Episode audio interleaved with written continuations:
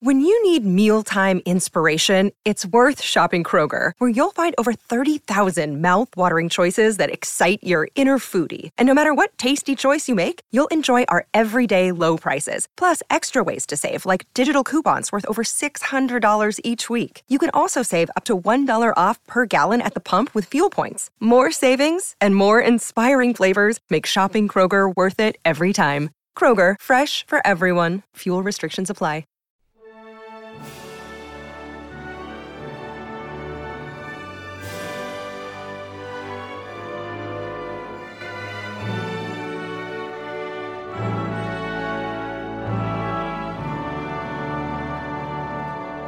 Welcome back to the Welsh History Podcast. This week, episode 39 The Tyrants of Gildas. This week, as we are about to finally leave the 6th century, let's take a look at some of the key figures who feature in Gildas's lecture. These are the kings of the West, also known as the tyrants. Before we start that, however, let us look at why he is, ca- he is calling for a biblical apocalypse. If you are religious, or maybe even if you're not, scriptures are often used in ways to apply them to the lives of the people. In some views, this is what is known as proof text. In other words, taking things out of context and putting them into present day. Scholars will suggest that this is taking lines out of context and that it ignores what the original passages refer to to make it fit our situation. Most religious people seek scriptures through multiple lenses and do not see the conflict of using passages out of historical context. In some cases, they argue that this is the point of Scripture in the first place. So, understanding that idea, it will help us understand why Gildas wrote the way he did. He was writing both a call to repentance and using history to prove the reason why the current leadership should mend its ways. In his writings, he suggests that he wanted to write this letter 10 years previous, but he was inexperienced and his position did not allow for that. Historian Charles Edwards suggests that this is likely because Gildas was not in an ecclesiastical position where he could challenge his superiors. He argues that likely Gildas was not a bishop, priest, or something that high in the church, but was a special type of teacher, and something the early church called a doctor. The position of doctor was a unique one which allowed you to warn others about their sins based on their academic strength of biblical scholarship. Gildas was considered one of those men. It might also be the reason why people like Bede and Nennius both quote him so liberally in their own documents. Bede was another doctor, so would be in a similar position. Now we will have a look at those he is calling to repentance. Who are they? Where are they? What do we make of their inclusion in Gildas's condemnations of hellfire? Well, how about we start first with Constantine, the tyrannical whelp of the unclean lioness Demonia. And then there's the lion's whelp, Aurelius Conius. And then there's Vodopor, who is like the spotted leper, the tyrant of the Demetians. And then there's Cunglas, who is a bear, and the dragon of the island, Megalocun. Constantine Conus, Vodopur, Cungles, and Megalocun are, in the view of Gildas, the true reason why Britain was in such a state after the long peace. So, who were they? Well, honestly, I'm going to struggle to explain. So, why's that? Well, Gildas at times seems to use pseudonyms for their names, which means that the names that we have might not truly be these rulers. Saxons, for example, were not typically named. They were wolves, heathens, villains. They were, in short, those who should not be named. Given that he seems to only mention a few names and a few places, there is a long trail of controversy surrounding them. The name Gildas itself may be a pseudonym, as it was a Frankish style name not found in Celtic lands usually. So, what do we know? Well, it appears all the kings mentioned were named from the south to the north, starting in Demonia in Cornwall and heading to Gwynedd. It also may be that none of these kings were from the British North. The reason for this may be down to that Gildas was working in the old Britannia Prima region, which was largely Wales in the southwest. It would make sense if they were the ecclesiastical boundaries of the local diocese. Interestingly, each of these men were also compared to animals from the book of Revelations, with the dragon being the worst of them and the head of them. This image from Revelations is seen as a sign of the end of times. In that comparison, Gildas is effectively saying that these kings are Satan's servants, the cause of the end of Britain. Megalocunis, also later known as Megluin, was the British king, or was the king of Gwynedd. Depending on what you think his role may be, he is either the British High King or the King of the island, uh, or King on the island of Anglesey, the seat of Gwynedd government for many years. Gildas called him the dragon of the island, which easily could mean either. The king is considered a good Christian king because he founded many churches, but he might have received Gildas's ire because of what Gildas saw as his serial monogamist, most offensively as someone who sent his nephew to die and then married his widow. Megluin is also known to us having died of the plague in the middle of the 6th century, giving us a way to date Gildas's letter from around the early 540s. So, why were the Western British kings the focus of ire and not the ones closer to the Saxons? Charles Edwards feels that Gildas may have let them off with a mild warning because they were already engaging the enemy, while these people were backsliding. I suspect this may come down to the influence of what was the danger for these kings. For the Western British kings, the Irish may seem as a much more present threat than the Saxons. Thus, they may not have been concerned for their fellow Brits losing their kingdoms. For Gildas, who looks back at the old Roman Britain with nostalgia and pride, this would have been an unacceptable sacrifice. He would expect these kings to get off their butts and lead the resistance against the wolves, tearing apart the old Roman Britain. Cunigles may also be known as Cuneglasus or Cynlas in Welsh, which in Latin means tawny hound. He is accused of fighting against his fellow Welshmen rather than the enemy. He is also claimed to have thrown out his wife, in other words, divorced her, and had or at least wanted sexual relations with her sister, whose husband had previously died. This is conceived by Gildas obviously as a great sin. It was thought that this king may have been the leader of the sub kingdom of Rhos, which was between the large kingdoms of Gwynedd and Powys. Some suggest that this figure is a proto Arthur because of the Welsh for bear being Arth. Uh, that's pure speculation. There's no link or obvious link to him. Some claim that Vortiper, the other king, is the same king of Dyfed called Vortiporus. At the end of the 19th century, a discovery was made of an early king who had an inscription made, which was then found in Carmarthen. But, and initially it was linked to this Vortiporus. But the problem is, is that linguists call this into doubt, mostly because this person doesn't have Vor as their first name, it's Vo. And so there's an argument to be had about whether that's true. However, regardless of the skepticism in some scholars, this name is nim- similar enough. It could be a relative, and it would place the kingdom firmly in the Irish influence West Wales. Gildas describes him very old and a widower, and that he had at least one daughter who was called Shameless and accused of having incest with Vortiper. The next king is called Aurelius Cainius. He may have been a grandchild of Aurelius Ambrosius, who Gildas then unfavorably compared him to. He was acclaimed to be a horrible have done horrible murders, fornications, and adulteries. He beseeched him to repent of his sins before he ended up like the rest of his family who had died because of the same search for power and lust.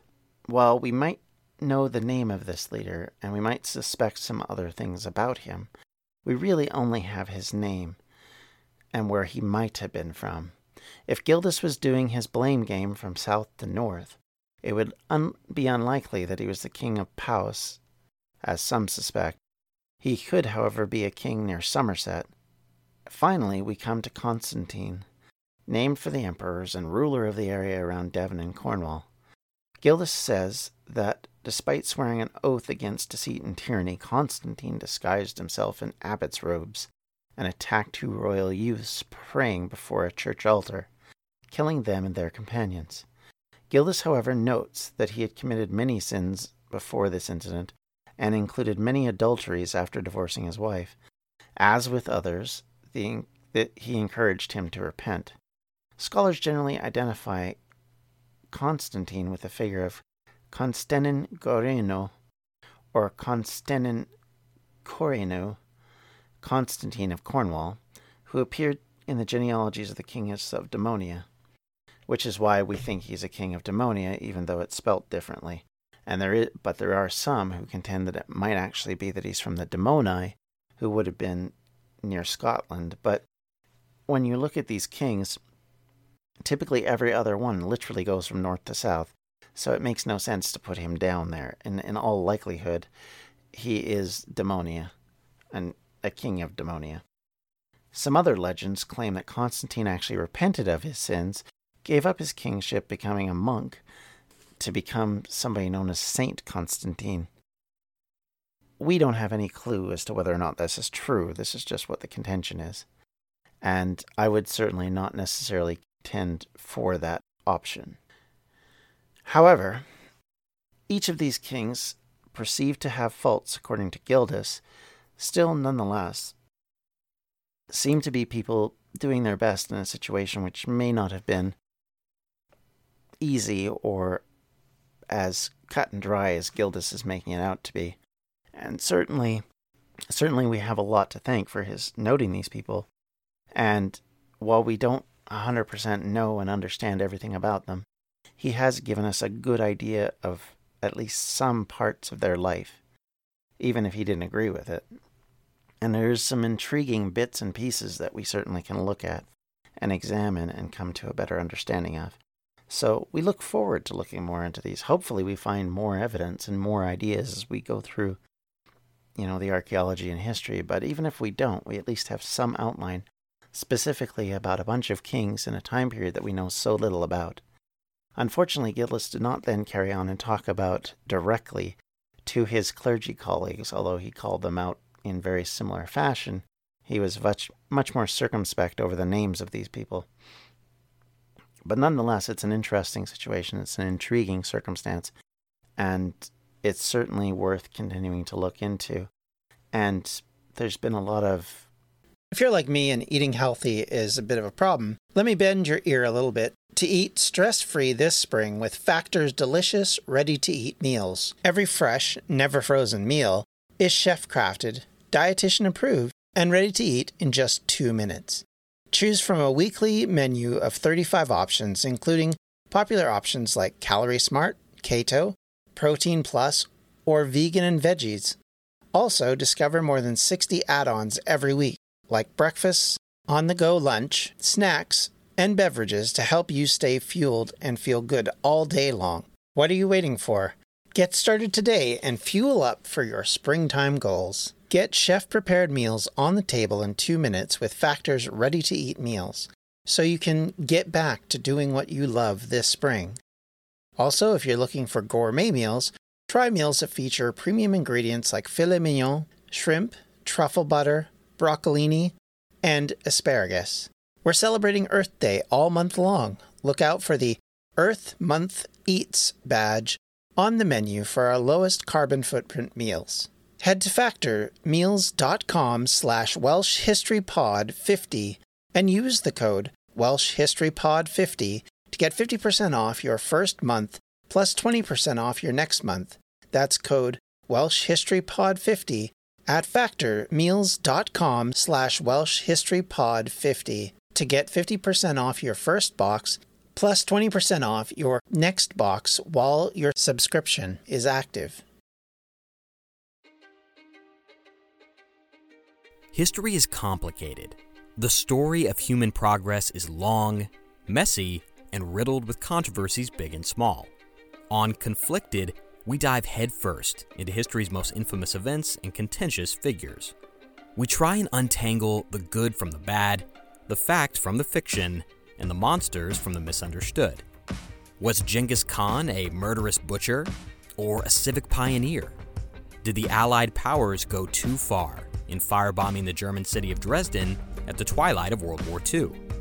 And how did the Marquis de Sade acquire such a sinister reputation? And was any of it true? These are just a few of the tough questions we wrestle with and investigate on Conflicted. So if you love history or just enjoy a good story, please join me, your host, Zach Cornwell, for a fascinating new topic each and every month. Conflicted, a history podcast, is available on Spotify, Apple, or wherever else you get your podcasts. I hope to see you soon.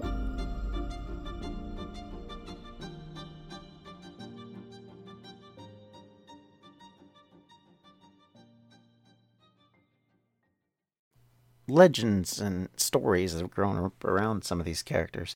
Constantine specifically has a ton of different poetry and things that have come up since then. And all of these kings, in some way or fashion, feature in generally in the history of Brit- the Kings of Britain by Geoffrey Monmouth, which, as we've said before, is a very legendary book, but certainly it's interesting to kind of read stories about them. Now, to finish up this week, I wanted to talk a little bit about military conflict in the 5th century. When we look at the military in post Roman Britain, we need to understand that much of what we have seen is not what is later understood. Saxon cultural practices likely not were not in place by then. Many of the habits, clothes, and weapons were more likely to be Roman in nature.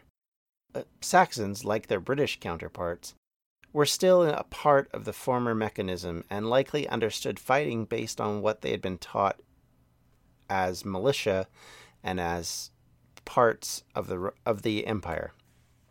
They would learn this both in and out because obviously as they fought the Romans, they would learn bits and pieces of how to counteract Roman ways of fighting and sometimes the best way to counteract a way of fighting is to take it on yourself. We see this even with the Romans in the way that they fought with other groups and how they adjusted and changed their military ideals from then until now, or from ancient times to late antiquity. So, what we need to know is, is that the Saxons aren't that different. They're not shockingly different. Later cultural practices aside, Saxon culture likely at this point is heavily influenced by the Roman incursions, and thus is much more Roman in the way it looks. It's only really later, as more and more Germans move into Britain in the 5th century, that we would be able to notice changes. Likely these come out of larger battles and the creation of the Saxon shield wall, taking precedence over the former fleet footed Roman style cavalry units which they had been using. And probably what we've seen is that the factions involved in the fighting for the control of what had been Britannia in the 5th century were probably a fluid mix of Saxon and Romano British.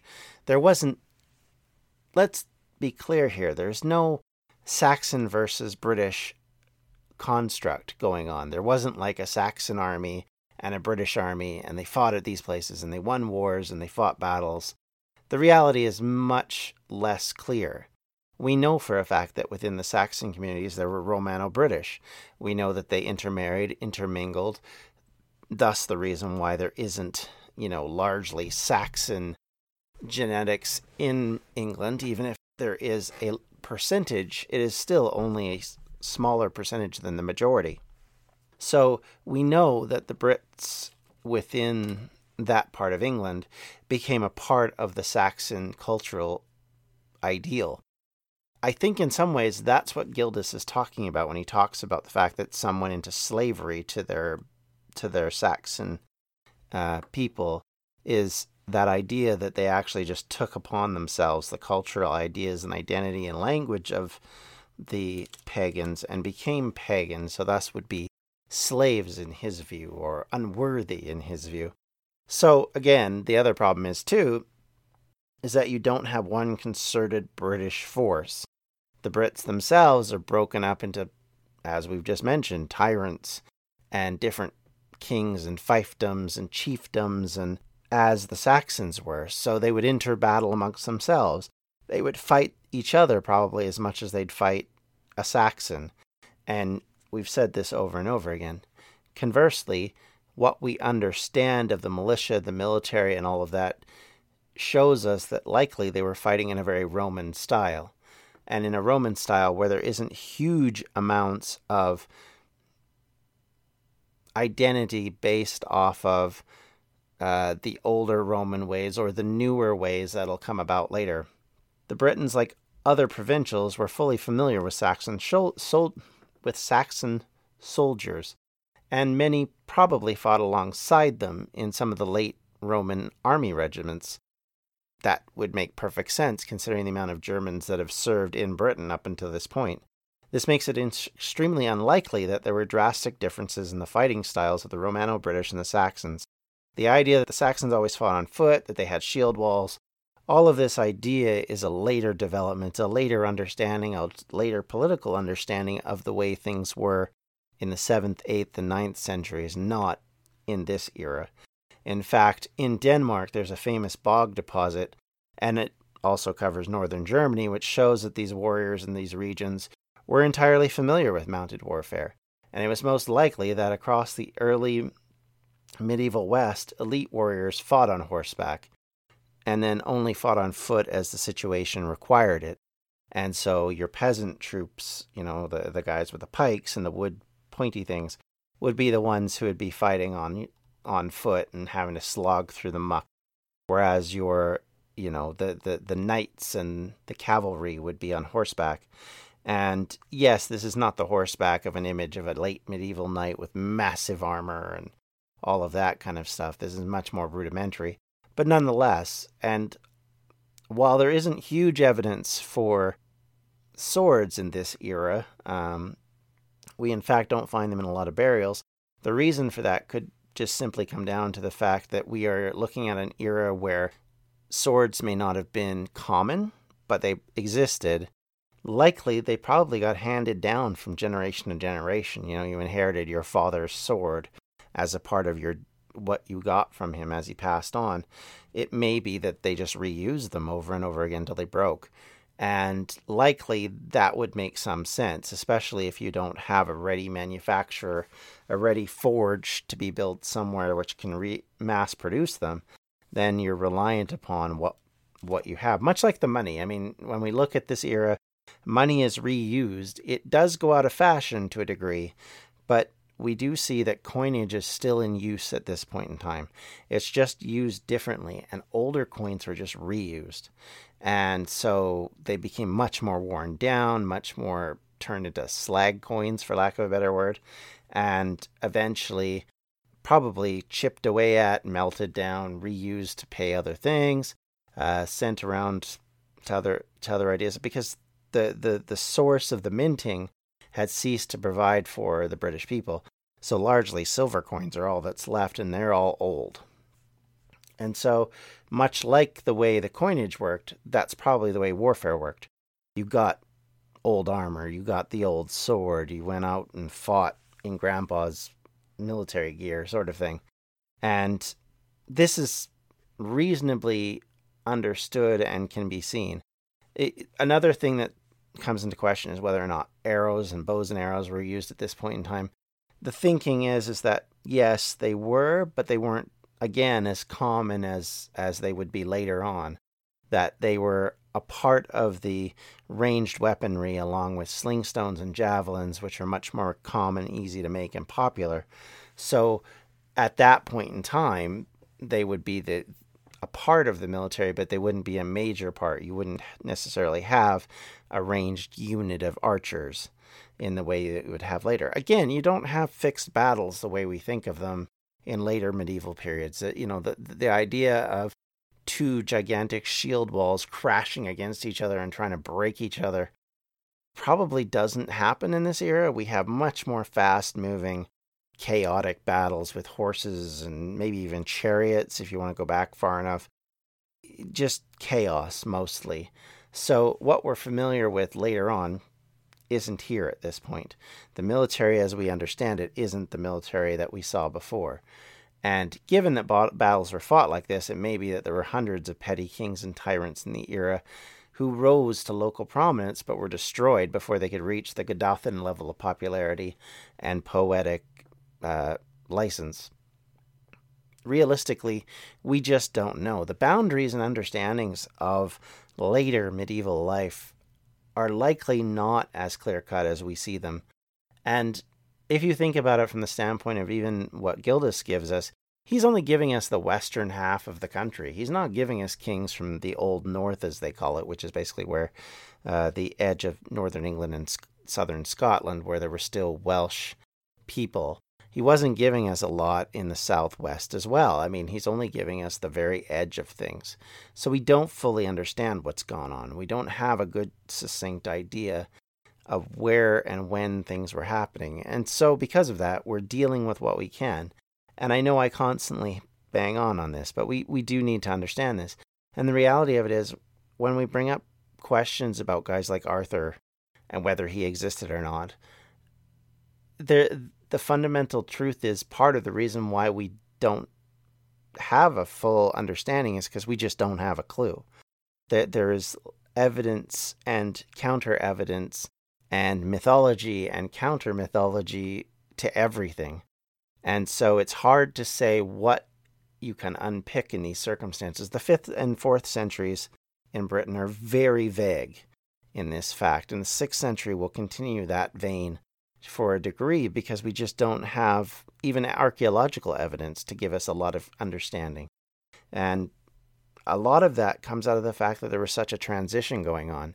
It's hard for people looking in the ground to say, this is definitely from the late Roman period, this is definitely from the 5th century, because even dating it becomes difficult because the typical things you use to date things, pottery, coinage, all of that is is if it's not gone, is old and is still in use. And so a site which looks and smells a lot like an old Roman site may actually be a early medieval site, but we just can't tell. And so this is some of the difficulty we run into. It's it's like the arguments over when did the Saxons arrive? Well, we know they definitely arrived in the 5th century, but we also believe that they arrived in the 4th century. Thus, it makes it much more difficult to identify when the eastern half of what was then the Roman Britain, British provinces started to turn into more Saxon and Germanic natured provinces than in the later times. You know, did that happen in the fourth century? Was it something that came out of the fifth century as more and more colonists came? How did that work and, and what were the boundaries? And, and are the labels that we have given to us by later people even remotely accurate? We can never really know for sure but hopefully we'll we'll be able as we move forward and move much more towards a historical era be able to identify and talk about things that kind of give us a much better understanding. I mean i can tell you for example that my amount of literature i can use in the middle and late middle ages goes up by leaps and bounds compared to where we're at at the moment stuck with gildas and a few other supplementary sources and then a bunch of secondary stuff so I look forward to that point, but also it's intimidating because there is that much more sources, there's that much more argument, there's that m- much more contention about what really went on. So I, I look forward to continuing to cover this with you. I hope you're having a good day. Please check us out on uh, on distractionsmedia.com, and for sure, if you could give us a review or a rating on whatever system you're using, like iTunes, for your podcast downloads, it always helps us. It gives us an opportunity for other people to find our podcast and once again, thank you so much for listening and uh, have a good day. Bye. This has been a Distractions Media production. For more information, you can check out everything we do at distractionsmedia.com.